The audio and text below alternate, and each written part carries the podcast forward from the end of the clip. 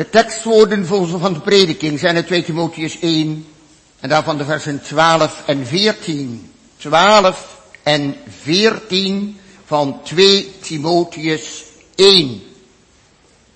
Daar staat om welke oorzaak ik ook deze dingen leid. Maar ik word niet beschaamd, want ik weet wie ik geloofd heb. En ik ben verzekerd dat hij machtig is mijn pand bij hem weggelegd te bewaren tot die dag. En in vers 14, bewaar het goede pand dat u toebetrouwd is door de Heilige Geest die in ons woont. Gemeente, dit is Paulus zijn laatste zendbrief geweest. Hij was in Rome. Hij had al een keer voor de keizer gestaan. Dat was goed afgelopen, wonderwel zelfs. Die eerste keer tenminste. Niemand was er bij hem geweest. Van niemand had hij enige steun gekregen. Maar zo zegt hij in hoofdstuk 4, de Heere heeft mij bijgestaan. En ik ben uit de muil van de leeuw verlost. Paulus had het dus niet gemakkelijk in Rome. Dat zal duidelijk zijn waarom ik ook deze dingen leid, zegt hij. Hij moet lijden voor het evangelie. En Timotheus, ja, Timotheus is een eind bij hem vandaan. Die is in Efeze, als Paulus deze brief schrijft. In Efeze, en dat is helemaal in Klein-Azië, het huidige Turkije, best een heel eind van Rome verwijderd. Timotheus, een nog wat jongere man, die ondertussen wel heel wat ervaring heeft opgedaan, dat zeker wel, want hij is met Paulus lange tijd opgetrokken. Hij was ooit in Lystre, daar kwam hij vandaan, Griekse vader, maar een godvrezende moeder, Eunice, een godvrezende grootmoeder, Lois,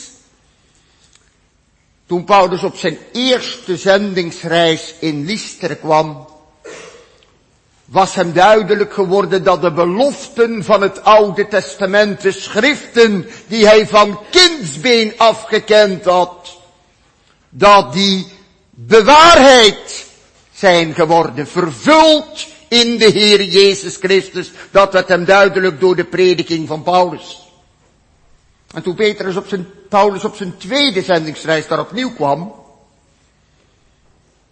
toen heeft hij Timotheus meegenomen als zijn medearbeider. En sindsdien zijn ze veelal samen geweest. Hij werd er wel eens op uitgestuurd, Timotheus, door Paulus om een of ander klusje voor hem te gaan doen. Maar toch waren ze vaak samen. Ook op de derde zendingsreis waren ze nog vaak samen, drie jaar lang zelfs, drie jaar lang in Efeze. Dus ze kenden elkaar door en door. Maar toen had Paulus afscheid moeten nemen. Dat was onder tranen gebeurd. Want Paulus herinnert nog de tranen die Timotheus geschreid heeft toen Paulus hem verliet. En Paulus moest naar Jeruzalem toe. Wetende dat hem daar brandbanden en verdrukkingen wachten. En u weet wel hoe dat gegaan is, hè? Jeruzalem gevangen genomen, in Caesarea in de gevangenis gezeten. Felix, Festus, Agrippa. En toen naar Rome toe. Niet in een vakantieboot. Maar schipbreuk geleden. Te midden van criminelen en ruwe soldaten. En zo uiteindelijk via Malta in Rome terechtgekomen en nu dus voor de keizer. En Timotheus bleef in Efeze achter. En dat was niet eenvoudig. De vijfde grote stad van het Romeinse Rijk. Dat kunt u nagaan hoe groot Efeze geweest moet zijn. De vijfde stad in grootte van het Romeinse Rijk in die tijd. En ja, veel ketterijen. Veel tegenstand. Veel bijgeloof. Denkt u maar eens aan Demetrius met zijn zilveren beeldjes, zilveren tempeltjes, die hij maakte voor de godin Diana, de Efeziërs, de Artemis. Het was een woelig geheel daar in Efeze. Niet makkelijk voor een nog tamelijk jonge man om daar het werk te doen. En Paulus schrijft hem dan ook deze brief ter ondersteuning. Had hij wel nodig, ja. Ondersteuning. En hij hoopt hem nog eenmaal te mogen zien. Hij nodigt Timotheus aan het eind van de brief nog uit om naar Rome te komen. En het een en ander voor hem mee te brengen. Maar, maar hij wil vooral Timotheus nog eens ontmoeten. Of dat gebeurd is, dat weten we niet eens. Of dat in vervulling is gegaan, die wens, die uitnodiging. In ieder geval, hij schrijft deze brief alvast om hem een hart onder de riem te steken. Timotheus, denk, denk aan je moeder en aan je grootmoeder. Denk aan het feit dat je de handen zijn opgelegd toen je tot evangelist bevestigd bent. Denk aan de gaven van God die je gegeven zijn. Denk eraan dat je niet een geest van vreesachtigheid krijgt, maar een geest van kracht en liefde en bezonnenheid, gematigdheid. Dat betekent zoiets als bezonnenheid. En schaam je niet voor het getuigenis van het evangelie. En ook niet voor mij, gezien het feit dat ik in de gevangenis zit. Dat zullen ze in Efeze misschien ook wel weten. Maar je moet je niet schamen dat, dat je leermeester in de gevangenis terecht is gekomen. Schaam je ook niet voor mij. En dan doet hij alle registers open. Dan trekt hij ze open. Hij zegt, denk er eens aan wat God gedaan heeft. God die ons heeft gered, zalig gemaakt. Denk daar eens aan Timotheus. God heeft ons zalig gemaakt met zijn grote kracht. En hij heeft ons met een heilige roeping geroepen. Niet omdat wij zulke beste mensen waren. Nee, niet naar onze werken. Maar naar zijn welbehagen. Zijn eeuwige welbehagen van voor de tijden der eeuwen. Die hij ons in Christus gegeven heeft. Want in Christus is de spiegel van de verkiezing. Als je wil weten of je een uitverkorene bent, ja, dan moet je de vraag stellen, ken ik de Christus, ja of nee? Want als je de Christus niet kent, ja, dan is er geen enkele reden om jezelf een uitverkorene te achten. Maar als je de Christus kent, Christus is de spiegel van de verkiezing. Als je de Christus bent, dan is het uitgesloten dat je niet een kind van het eeuwige welbehagen bent. Denk eraan, Timotheus, verlost, gered. Verkoren. Geroepen. En Christus is geopenbaard geworden in deze wereld. Ook dat nog. Ook dat nog. Hij heeft de dood teniet gedaan. Het leven en de onverderfelijkheid aan het licht gebracht door het evangelie. Timotheus, als je daaraan denkt, dan mag je niet vertragen. Dan mag je niet verslappen. Het prachtige hoe Paulus daar eventjes neerzet wat God allemaal gedaan heeft. Wat hij allemaal aan ons heeft gegeven, aan jou Timotheus en aan mij, zegt Paulus, want hij spreekt over ons. He? Beide, Timotheus en hij. God heeft grote dingen gedaan, Timotheus. Vergeet dat niet. En ik, Paulus, ben gesteld als een apostel daarvan. Van dat evangelie. Een gezant. Een ambassadeur, zouden we wel kunnen zeggen. En ook een prediker. Een heraut. En ook nog een leraar der heidenen. Ja, dat weet u wel hè. Paulus was toen hij door Ananias werd aangesproken na, vlak na zijn bekering. Toen hij daar drie dagen gezeten had, niet en niet dronk, was Ananias gekomen. De discipel van de Heer Jezus uit Damascus. En die had gezegd, gij zijt een uitverkoren vat. Gij zijt een uitverkoren vat om mijn naam te dragen. Tot de heidenen. Tot de volkeren. Tot de koningen. En tot de kinderen Israëls. Paulus zou de apostel der heidenen worden. Ja, ook wel van de Joden. Hè. Overal waar hij kwam was het eerst de Jood en dan de Griek. Hè. Dat heeft Paulus altijd aangehouden. Hij was er ook voor de kinderen Israëls. En hij zou zelfs voor de koningen gaan getuigen. Nu stond hij al voor de keizer, maar liefst. Het woord dat de Heer gesproken had tot Ananias was in vervulling gegaan. Paulus de prediker, Paulus, de apostel, Paulus, de leraar der heidenen. Maar er was ook nog een ander woord van de Heere aan Ananias in vervulling gegaan. Ik zal hem tonen, had hij ook tegen Ananias gezegd, had de Heere gezegd. Ik zal hem tonen hoeveel hij lijden moet om mijn naam. Ook dat was in vervulling gegaan en dat ging in Rome nog steeds in vervulling. Maar dan gemeente dat getuigenis, hè. Dat getuigenis dat de apostel geeft, maar ik word niet beschaamd. Wat er ook gebeurd is,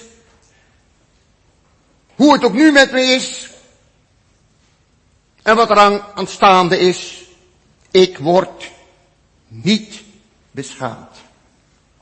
Want ik weet aan wie ik mij vertrouw. Ik weet in wie ik geloofd heb. Weet u dat ook? In wie u gelooft, weet u dat ook zelf. Er zijn veel mensen die zeggen dat ze geloven. Maar wat ze aan God hebben, dat weten ze eigenlijk niet eens. Hoe komt dat? Omdat ze hem niet kennen en nooit bij hem zijn geweest. Omdat er geen persoonlijke band is tussen hen en God, tussen hen en Christus. En als je nooit bij hem geweest bent, dan kun je ook niet weten wat je aan hem hebt. Wie hij is. Paulus wist het. Hij had het kort geleden nog ervaren. Ik ben uit de muil van de leeuw verlost. De Heere heeft mij bijgestaan. Hij wist ervan te spreken. Wat God voor hem gedaan had en deed. Al die tijd dat hij apostel was geweest, had hij nooit te vergeefs op de Heere Nooit te vergeefs. Ik weet in wie ik geloofd heb. Zoals de dichter van Psalm 116 zegt, ik heb geloofd, daarom heb ik gesproken. Daarom kan Paulus dit ook hier neerschrijven aan Timotheus. Ik weet in wie ik geloofd heb. Ik weet wat ik aan de Heere heb. En wat is dat toch een heerlijke zaak, hè? Als je weet wat je aan Christus hebt uit ervaring, omdat je Hem kent. Omdat je weet te komen tot Hem. En dat je weet dat Hij tot jou gekomen is. Ja, dat gaat voorop. Hè, dan weet je wat je aan de Heer Jezus hebt. En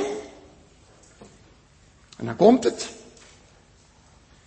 Ik ben verzekerd dat hij machtig is mijn pand bij hem weggelegd te bewaren tot dien dag. Ik ben verzekerd, vast en zeker ervan overtuigd. Net zoals in Romeinen 8, ik ben verzekerd dat nog dood, nog leven, nog engelen, nog tegenwoordige, nog toekomende dingen, nog hoogte, nog diepte, mij zal kunnen scheiden van de liefde Gods, welke is in Christus Jezus, onze Heer. Daar ben ik van overtuigd, daar ben ik van verzekerd. Dat is de zekerheid van het geloof. Dat is een kostbaar goed, beste mensen. Dat kom je eigenlijk in onze tijd niet eens zo heel vaak tegen. Ik weet niet hoe het hier op Urk is. Ja, een beetje weet ik er natuurlijk vanuit het verleden wel van. Maar het is alweer meer dan twee jaar geleden dat we weg zijn. Het kan ook weer veranderd zijn hier. Maar ik heb nooit heel veel mensen ontmoet die nou vanuit de zekerheid, die volle verzekerdheid van het geloof konden spreken. En ook in Bovenhardingsveld niet. Ook in de andere plaatsen waar ik gediend heb, was dat toch vrij zeldzaam, hè? Die volle verzekerdheid van het geloof. Hoe kun je dan verzekerd zijn? Hoe kun je dat dan weten?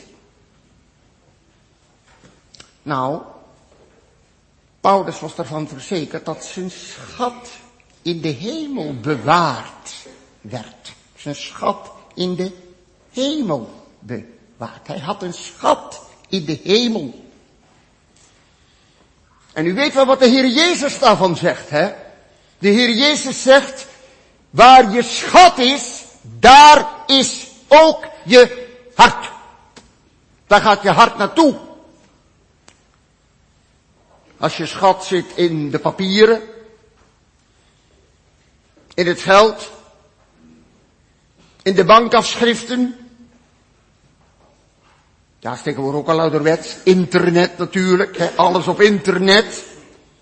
Maar als daar je schat ligt, in geld en goed, in aardse dingen, ja, dan ga je daar ook voortdurend aan denken. Dan ben je daar ook voortdurend aan bezig, mee bezig. Hè? Dan maalt dat ook steeds door je hoofd heen. Hè? Want dat, dat heeft je hart. Hè? Waar het hart vol van is, daar loopt de mond van over. Ja, dat is waar. Maar waar het hart vol van is, daar gaan ook de gedachten naartoe. Want vanuit het hart zijn de uitgangen des levens. Alles wat je doet en denkt en spreekt, dat gaat allemaal, komt allemaal uit het hart vandaan. En het hart volgt altijd de schat. Waar de schat is, is het hart ook. En als je aardse dingen bedenkt, dan ben je voortdurend daarmee bezig. Maar Paulus zegt, Paulus zegt dat zijn schat, zijn deposito, zijn pand, dat ligt in de hemel. En als dat in de hemel is, dan wordt het hart ook opwaarts getrokken. Misschien niet altijd, maar wel geregeld. Dan wordt dat naar boven getrokken. Dan zoek je niet meer de dingen die op deze aarde zijn, maar je zoekt de dingen die boven zijn, waar Christus is onze voorspraak, zittende ter rechterhand Gods. Niet de dingen die op de aarde zijn, zegt de apostel er nog een keer achter. Niet wat op de aarde is. Zoek de dingen die boven zijn. En daaruit kun je dus weten waar je schat ligt. Ligt hij hier beneden en ben je daar voortdurend mee in de weer? Of ligt hij boven? Bij God. Dan is jou ook het onderpand gegeven, het onderpand des geestes. Want waar de schat boven ligt, daar heeft de Heere God ons als het ware een tegenpand verleend. Een tegenpand. En dat is het getuigenis van de Heilige Geest die in je woont. Het getuigenis van de Heilige Geest, door wiens kracht je ook zoekt. De dingen die boven zijn, want dat kun je niet van jezelf, dat gaat niet in eigen kracht. De dingen die boven zijn zoeken. Nee, dat doet dan de Geest van God, die jou als een tegenpand gegeven is. En als je die Geest mist, ja, dan vrees ik dat je ook nog geen schat boven hebt.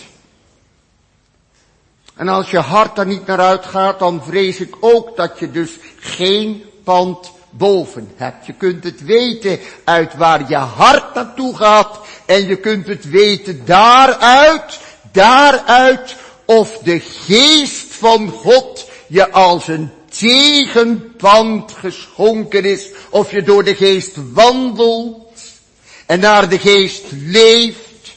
Degene die naar de geest wandelen, die zijn kinderen Gods, zegt de apostel. Die wandelen niet naar het vlees, maar ze wandelen naar de geest.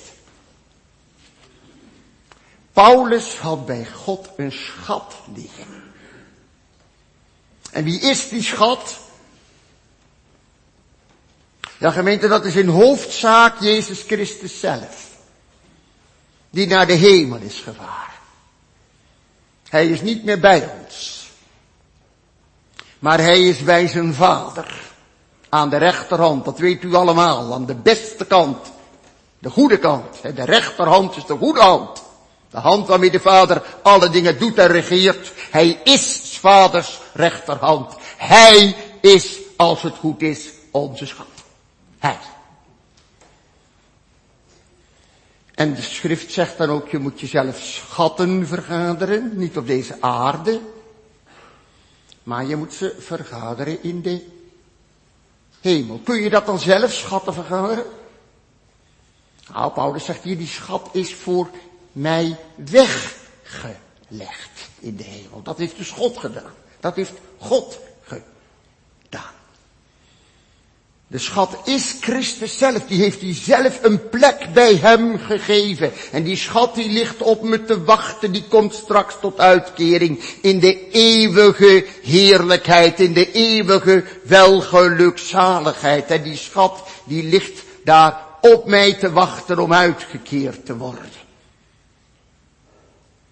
Ja gemeente. Die schat is hij. Maar ook alles wat hij in je gewerkt heeft. Want God bekroont ook zijn gave met zijn genade. Zijn gaven die hij ons geeft. Bijvoorbeeld de goede werken die we doen. zijn allemaal gaven van Christus die hij in ons werkt. En als we voor hem geleden en gestreden hebben zoals Paulus dat gedaan heeft. Dat zijn allemaal gaven van God dat hij dat heeft mogen en kunnen doen.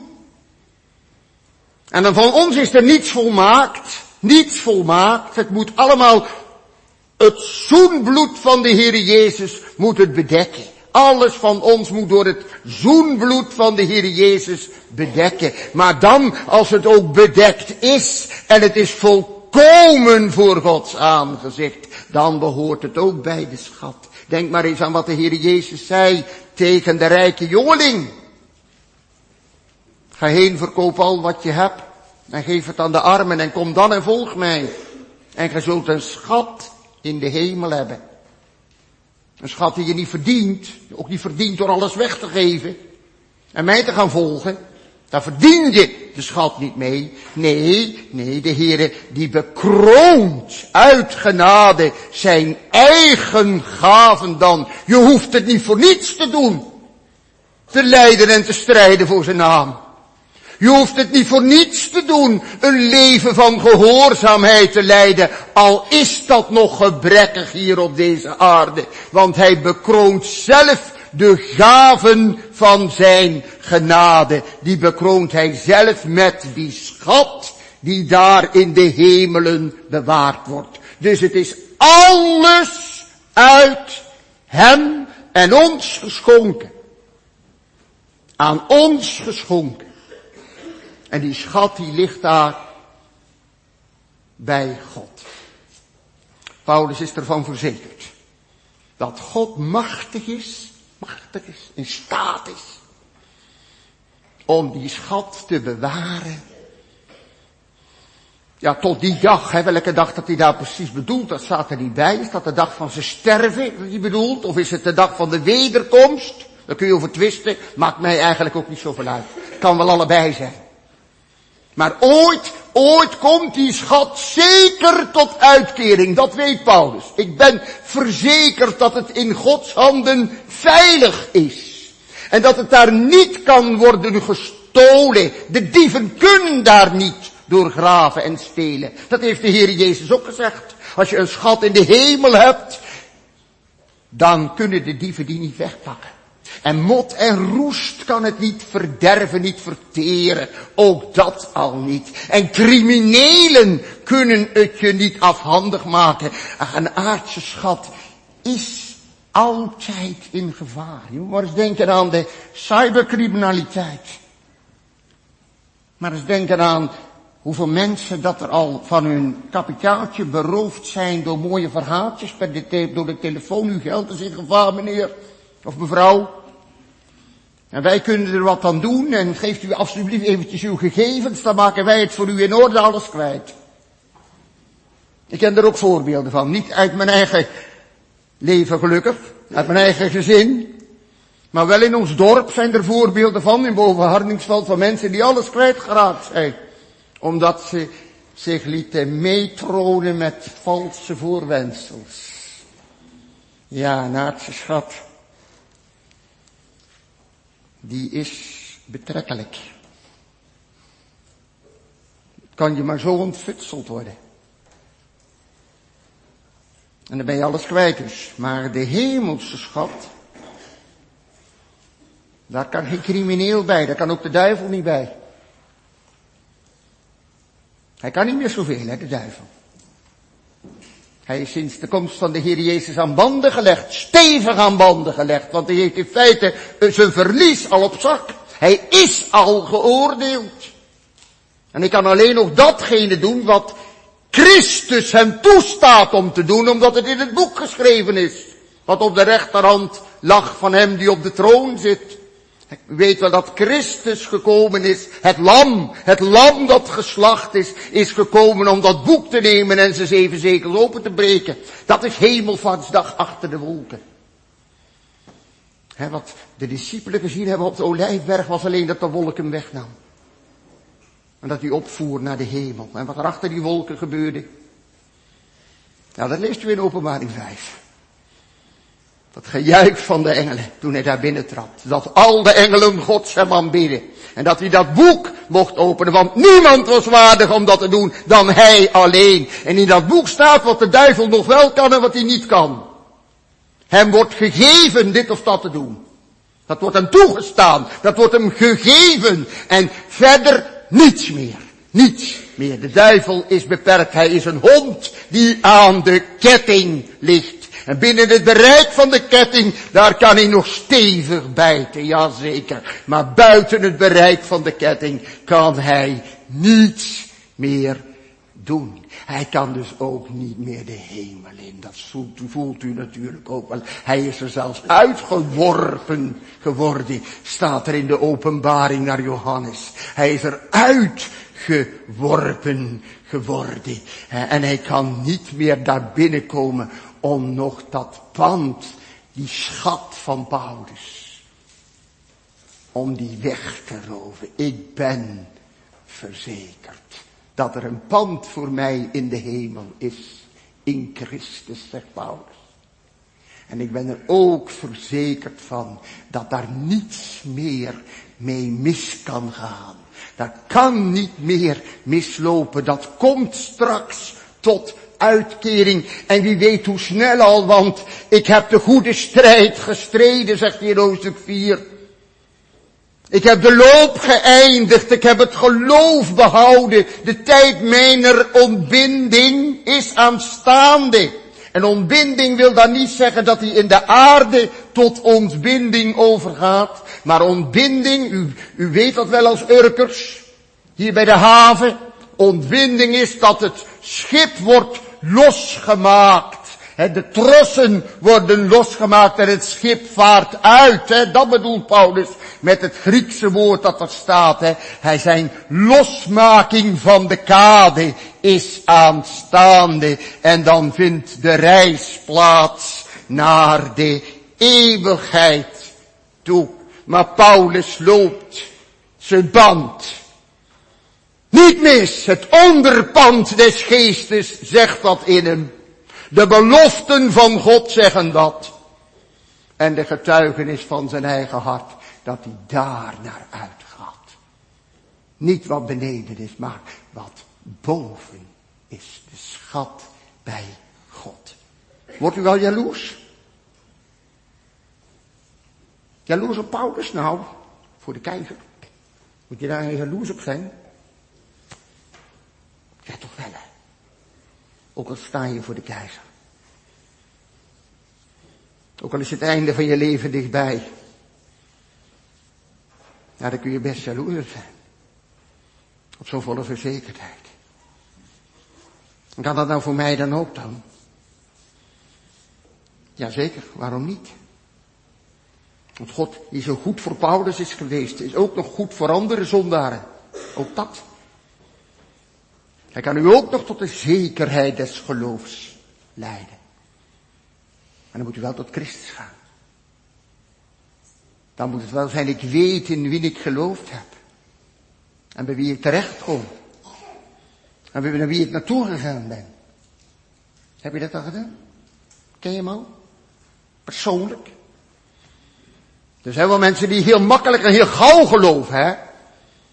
Die zeggen, ja, Jezus Christus is voor zondaren gestorven, ik ben een zondaar, dus hij is voor mij gestorven. Klaar is Kees. Nou, dat zijn grote stappen snel thuis, hè. Dat is grote stappen snel thuis. Dan ben je er wel heel gauw klaar mee, hè. Christus is voor zondaren gestorven, ik ben een zondaar, dus jij is voor mij gestorven. Nou, mooi dan, goed, prima, alles oké. Maar zo werkt het niet, hè. Het komt aan op die persoonlijke gang naar hem. Komen tot Jezus Christus, geloven, dat is komen tot Jezus Christus. Met je zonde en met je schuld. En dan leer je hem kennen. Dan weet je in wie ik geloofd heb. En dan weet je ook, hij die naar de hemel gevaren is vanaf de olijfberg. Hij, hij is daar nu boven. En mijn schat, ja dat is hij zelf. Die ligt bij hem. Die wordt bewaard voor mij. Tot de dag komt dat ik die uitgekeerd zal krijgen. Dat kan niemand meer verhinderen. Wat een blijdschap smaakt dan de ziel. Het schittert van de woorden van Paulus af. Dat heerlijke. Ik ben verzekerd dat hij dat doen zal. Machtig is. Krachtig genoeg is om dat te doen. Want niemand is er machtiger dan En gemeente, dan gaat het dus over het pand dat in de hemel bewaard wordt.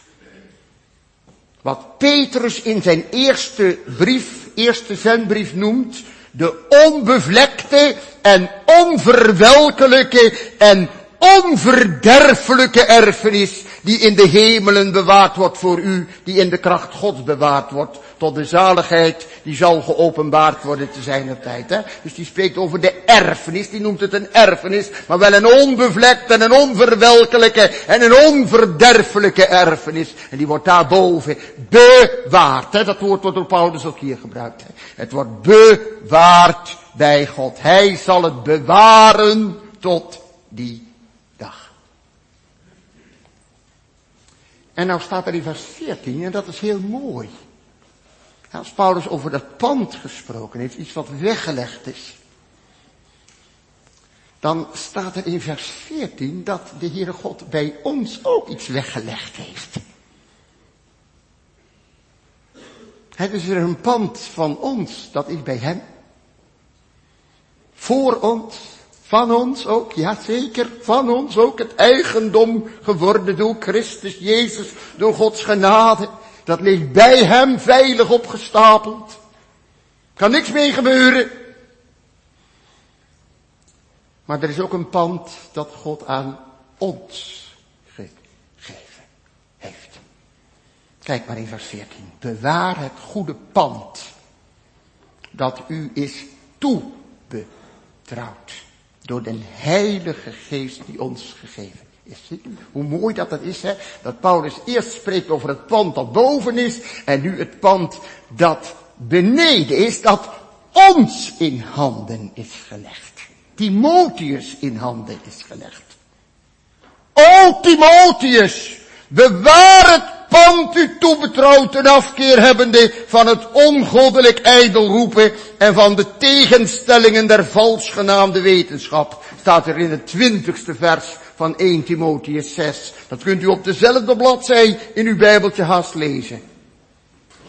1 Timotheus 6 20. O Timotheus toch. O Timotheus toch. Bewaar toch dat goede pand dat je is toevertrouwd.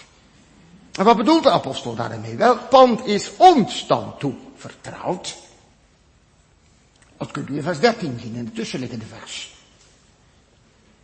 Dat Paulus tegen Timotheus zegt, houd het voorbeeld der gezonde woorden, die jij van mij gehoord hebt, in geloof en liefde, die in Christus Jezus is. Dat pand, dat zijn dus de gezonde woorden. Het voorbeeld dat hij daarvan van Paulus heeft gekregen. Want Timotheus was een leerling van Paulus. Een geestelijke zoon. En hoe lang hebben ze met elkaar opgetrokken? Ik zei het al hè, aan het begin van de preek. Hoe lang met elkaar opgetrokken? Alleen al die drie jaren in Efeze. Ja, daar moet wat tussen die twee mannen verhandeld zijn.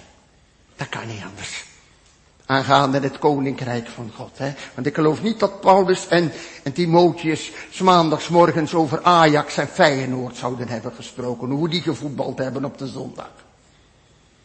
Maar dat ze wel zullen gesproken hebben over de dingen van het koninkrijk Gods. Daar zullen ze het zeker over hebben gehad. Zoals hier op Urk ook wel een klein beetje gebeurt. Hè, want op de visveiling heb ik wel eens gehoord. Hè, dan, dan vragen ze elkaar. En waar het dominai gisteren bij jullie over gepreekt? Waarover? Hè, waarover? Ja, ik kan niet goed Urks hoor, ik weet het. Hè, maar waarover heeft de dominee bij jullie gisteren gehad? Hè? En, dan, en dan, ja, dan wordt het nog wel eens wat uitgewisseld. Hè? Ja, daarover en daarover. En dan moet het niet gaan over de dominees natuurlijk. Hè? Want er zijn wel mensen die denken dat je een geestelijk gesprek voert als je over de dominees praat. Dat is geen geestelijk gesprek voeren. Als je het over de preek van de dominee hebt. En wat je daar al gehad hebt. En wat je daaruit hebt opgestoken. En als je dat delen mag met iemand, dan mag je een geestelijk gesprek heten. Maar niet als je over de dominees praat. Dat is een goeie, dat is een minder goeie. En zo, dat, dat moet je allemaal maar laten. Daar heb je niks aan. Daar kom je niks verder mee.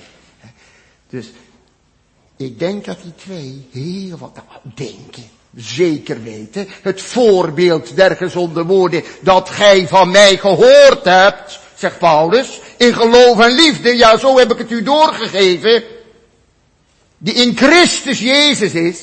Het is was echt wel een geestelijke band tussen die beiden. En dat is nou dus, die gezonde woorden, dat is nu dus het pand dat Timotheus is toevertrouwd en dat hij daar ook in Efeze mag beheren. Hem is goud in de handen gelegd. Het heilig evangelie. Ja, laten we dat goed bedenken, beste mensen. Ons is ook goud in de handen gelegd. Ons is het evangelie Gods vertrouwd. Mij als dienaar van het woord, maar ook de kerkraadsleden en ook u. Ook u is het woord van God toevertrouwd, want dat wordt u wekelijks verkondigd. U kunt er ook iedere dag uit lezen. U hebt mogelijkheden genoeg om u te laten onderwijzen in het woord van de Heere. Dan is je dus goud toevertrouwd. Goud in je handen gelegd. En dan zegt Paulus, dat moet je wel bewaren hoor, want het is niet zoals in de hemel. Daar is God machtig het sowieso te bewaren, daar kan het niet gestolen worden, zeker niet. Maar hier op aarde is alles erop uit om het je te ontfutselen hoor. Als Paulus straks zegt, ik heb het geloof behouden. Ik heb het geloof behouden. Dan is dat een triomf op de genade van God. Ik heb het gelukkig, gelukkig mogen vasthouden. Het estafettestokje van het geloof. Ik ben het onderweg niet kwijtgeraakt in de renbaan. Ik heb de loop geëindigd en het estafettestokje heb ik hier nog in mijn hand. Wonder boven wonder. Want in deze wereld is alles erop uit om het ons af te troggelen. En je bent het dus, als het van jou afhangt, soms zomaar kwijt. Want de wereld trekt. Hoeveel mensen zijn er al niet? Hoef je nog niet eens geen tientallen jaren terug te gaan. Hoeveel mensen zijn er al niet, hè, die ook het goud in hun handen hadden? Onze voorouders, het goud in de handen. Maar ja, dan de volgende geslachten. Ook het goud in de handen. Zijn de catechisatie geweest, naar de kerk gegaan, maar, maar, maar, waar is het goud dan nu? Ja, verloren dominee onderweg. Verloren. Niet goed opgepast. Niet goed bewaard. Er niks mee gedaan. Ja, en dan raak je het soms zo kwijt, want als je er niks om geeft, dan ja, dan, dan let je er ook niet op. Hè. Dan raak je het maar zo, zo kwijt, dan, dan laat je het zomaar uit je broekzak glijden. Dan ben je het zomaar, zomaar verloren. En als je denkt aan de kerken in Nederland, hè. Hoeveel orthodoxe bolwerken zijn er al niet geweest? Die 30, 40 jaar geleden nog gereformeerd waren. In de wortel. Naar de schriften, naar de confessie, de beleidenis. Maar wat is er van geworden? Je hebt kerken zomaar zien wegglijden. Naar een soort van vrijzinnigheid toe. Naar een ander evangelie dat geen evangelie is. Want het gaat niet over Christus die de borgende middelaar is gaat over Jezus die een goed mens was en een goed voorbeeld heeft gegeven. En wij moeten ons best doen om hem een beetje na te doen, een beetje na te wandelen door dit leven. En dat is dan zo'n beetje alles. Ja, dan wordt het een sociaal evangelie. Een plat evangelie. Dan zit er geen hoogte en diepte meer in van zonde en genade, geen wet en evangelie. Nee, dan is het allemaal zo'n beetje vanzelfsprekendheid. We gaan nog naar de kerk, maar we horen een verhaaltje aan. Een verhaaltje zus en een verhaaltje zo. En we doen het er maar weer mee. Maar het brengt ons niet op de knieën. Het brengt ons niet tot God. Dan ben je het kwijt, lieve mensen. Dan ben je het kwijt. Hoeveel kerken hebben het goud al niet verloren? Het goud van het evangelie van de gezonde woorden van onze Heer Jezus Christus. Je ziet het waar rempel voor je ogen gebeuren. Misschien hier op Urk nog niet zo heel erg, hoewel het ook hier best speelt al hoor. Best speelt. Laten we maar eerlijk zijn hoor. Het is niet alles goud dat blinkt, ook niet op Urk. Echt niet. Echt niet.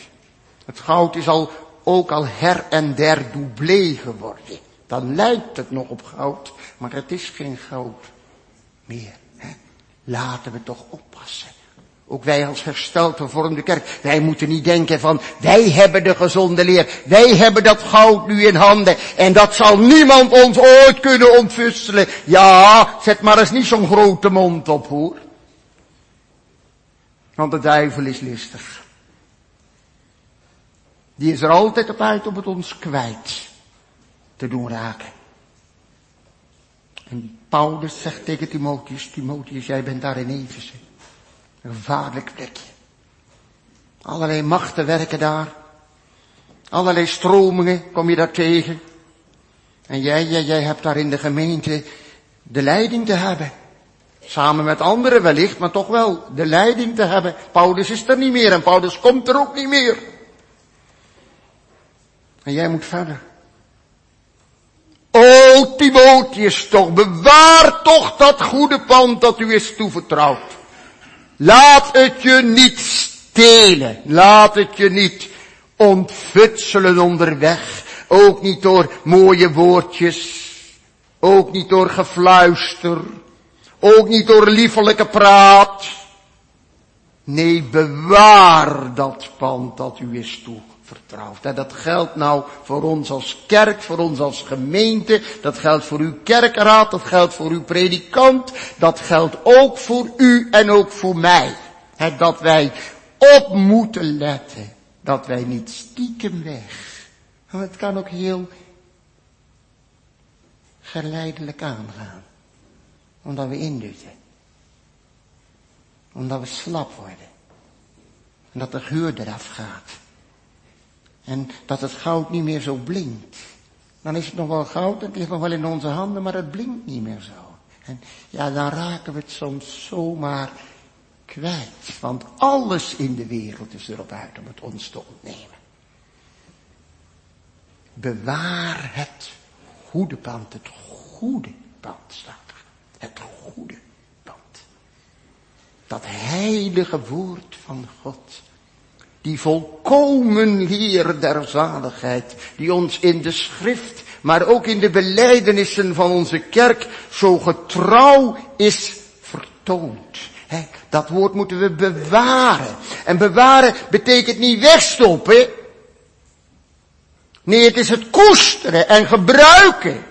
Ermee woekeren.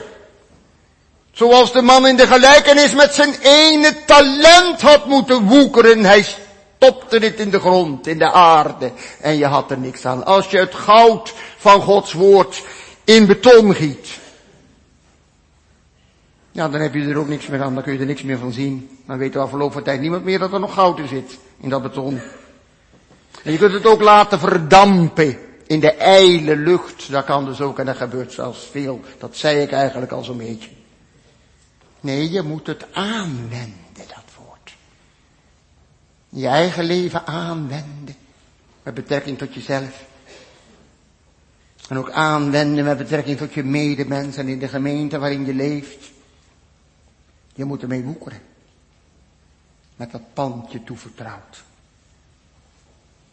Want het is geen statussymbool. Het is niet iets waar je je op kunt laten voorstaan van ik ben nog voor de waarheid. Ik nog wel, de hele Bijbel van kaft tot kaft. Zeker waar, beste mensen, de hele Bijbel. Van kaft tot kaft, ik ook. Maar daar moet je niet groots op zijn. En die denken dat jij al alles weet. Je moet voortdurend zoeken in het woord. Graven in het woord putten in het woord, want je weet er nog maar zo weinig van. Wij kennen ten dele en wij profiteren ten dele. We moeten zelf voortdurend nog uit de schriften onderwezen worden. Ook ik nog hoor. Ik moet voortdurend nog uit de schriften onderwezen worden. Absoluut. En ik ontdek iedere keer weer nieuwe dingen. Oude en nieuwe dingen. Uit het woord van God. Je moet ermee woekeren. Het moet levend blijven. Het woord van God. Want wie het in het beton giet, die heeft er niet mee gedaan datgene wat God wil dat we ermee zullen doen. Bewaar het secuur. Bewaar het hier. Bewaar het in je hart. Leg het in je binnenste. Dat woord van God. Bewaar het goede pand dat u is toevertrouwd.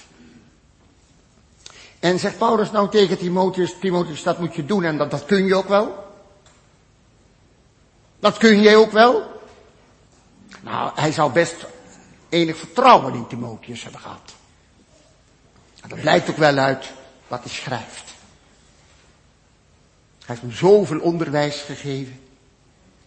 Er is zo'n nauwe band tussen hen beiden. Hij, Paulus die heeft zeker wel geweten dat er ook voor Timotheus een pand in de hemel lag.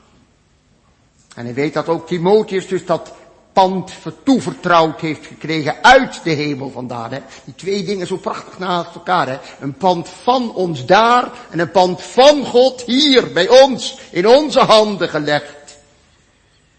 Hij heeft vast wel vertrouwen gehad dat Timotheus dat pand niet, niet zou verknoeien. Dat heeft hij vast al gehad. Maar je kunt dat nooit zeker weten natuurlijk, want hij had ook een Demas gehad, hè. Staat in dezelfde, brief. Een Demas die hem ook een trouwe metgezel was. Ook een helper, ook een evangelist, zouden we zeggen. Maar Demas heeft me verlaten. Hij heeft de tegenwoordige wereld lief gekregen. Je weet het dus maar nooit. Hè? We zijn geen hartekenners. We zijn geen hartekennis. Dus je kunt je soms ook nog iemand vergissen.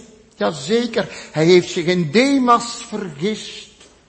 In Timotheus niet zo gauw, denk ik, maar, maar je kunt het nooit uitsluiten. En daarom Timotheus, hij zegt niet van, dat doe jij wel, hè? Ja, ja, ja, dat doe jij toch wel, vast wel zeker, hè? Dan stelt hij hem eigenlijk een beetje gerust van, ja, nou ja, dat komt bij jou wel goed, hè? Nou ja, dan breng je mensen in slaap. Hij zegt, nee, bewaar het, Timotheus, bewaar het. En kun je dat dan van jezelf? Nee, er staat bij, door de Heilige Geest die in u woont. Er staat in ons woont. Hè? Ook in mij, zegt de Paulus. In ons woont. Maar ook in jou, Timotheus, woont die Heilige Geest.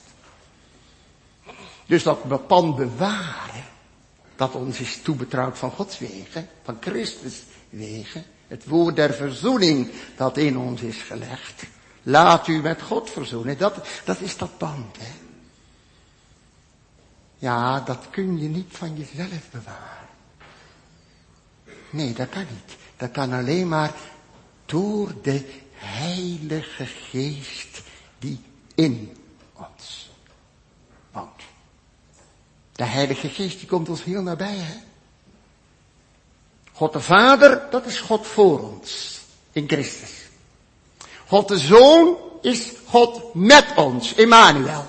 Ons vlees en bloed aangenomen. Maar de Heilige Geest die komt ons nog het naaste bij die komt in ons wonen. Paulus noemt dat heel vaak in zijn brief, hè.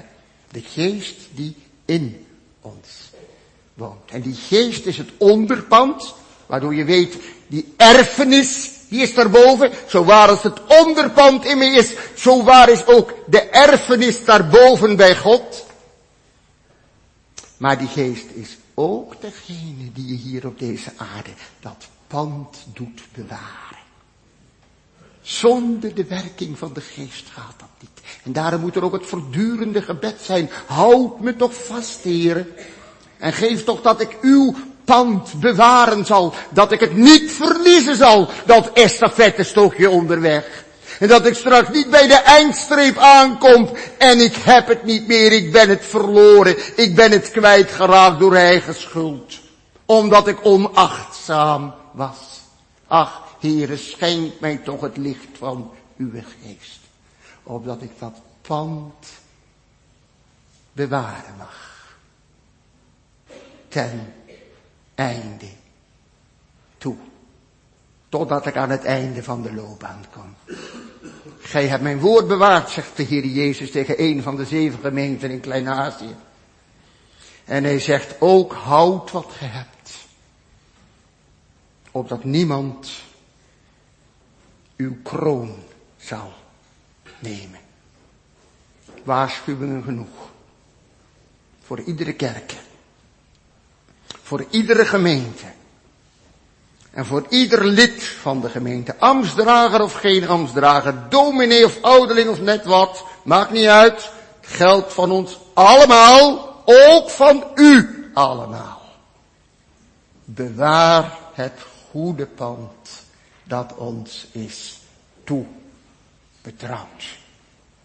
Door de Heilige Geest die in ons woont. Want zo alleen kun je het pand bewaren dat God ons in de handen heeft gelegd. En dan is daar ook nog dat pand. Bij hem. Pand en pand. Pand ginds. Pand hier. Daar hoef je niet over in te zitten.